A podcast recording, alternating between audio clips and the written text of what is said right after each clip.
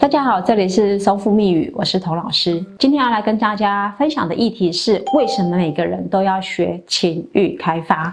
以前呢，我们认为情欲开发呢是性欲望比较高的人，或者是性生活上要求比较好的人需要去学的。但现在不一样哦，现在情欲开发是生活中的必备品。为什么呢？因为男人的情欲开发会使你跟伴侣之间的感情更好，那女人的情欲开发会使自己更性感，所以。不管男女都要去学情欲开发。我们曾经有一个个案呢，是一个女性的个案来到我的诊间，她就说她想要学情欲开发。详问之下才知道呢，他们结婚四五年了，有一个一岁半的小孩子。那因为老公呢，他一天到晚都往外面跑啊，不能说一天到晚，就是说三不两头的呢，都需要在外面去找，不管是性工作者还是一夜情，去发泄他的这个性的欲望。但是你说她老公不爱他老婆呢，也不是，他就是觉得他需要新鲜感的刺激，才能维持他平常的生活。那老婆就觉得说，既然外面的女生带给他这么多的满意的性生活，他也想来学。在这个学习的过程中呢，我们当然知道这个女生可能从刚开始的怎么去抚摸，或者是怎么亲吻、口交或口爱。或者是这个手爱，或者是性交的这些姿势，它其实是属于一个比较保守的状态。我们教完了这些课程，都把这些东西都过滤一遍之后呢，她仍然告诉我，她跟她老公之间仍然性爱是非常平淡的，她老公还是仍然一如往常的去跟外面的女生发生性行为。那最后的答案是她老公要求她说，呃，我希望这个后庭式。她说，你知道我从前面来我都觉得很羞涩了，何况是。是从后庭室，但是为了要让她老公不要在外面外巡，然后她就勉强自己经过这些训练哦，经过我们的训练，让她的这个肛门是可以比较扩张的，那可以让她老公进入后庭室。但是后庭室的部分呢，就是插肛门的部分，她老公仍然觉得不满意，因为他觉得这个感受跟外面的还是不一样。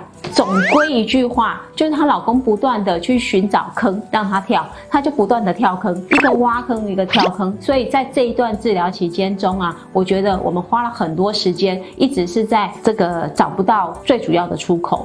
那后来呢？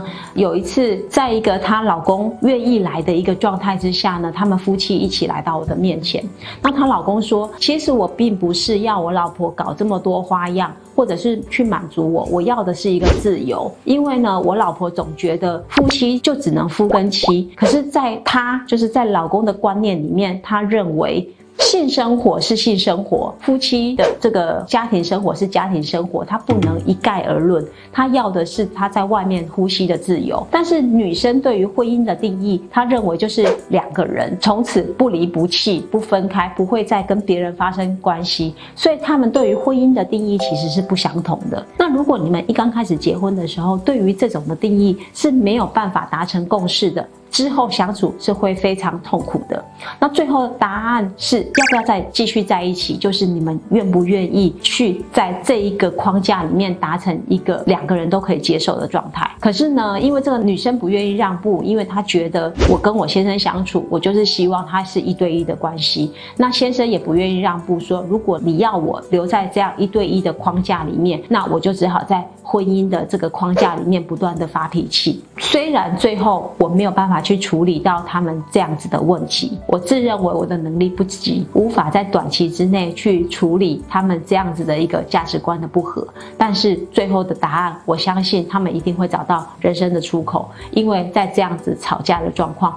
一定最后是会累了，没有办法在婚姻里面达到共识，最后都是得分开的。除非他找到了一个他必须得臣服的一个点，不管是男性、女性，不管是为了家庭，他们所做出来的这些努力，才能够在这个里面达成两部分都能够这个各退一步的一个婚姻状态。虽然呢，这个议题呢其实是很难去解决的，因为大家互不让步的状况之下呢是没有办法真正。能解决的，那我们呢也只能带他度过这段时间。他要学什么，我们教他什么。可是呢，你也知道，我们的大脑如果没有被改变的时候呢，是谁也没有办法去撼动谁的。那最后的答案就是生命自由，我们自己的出路。那。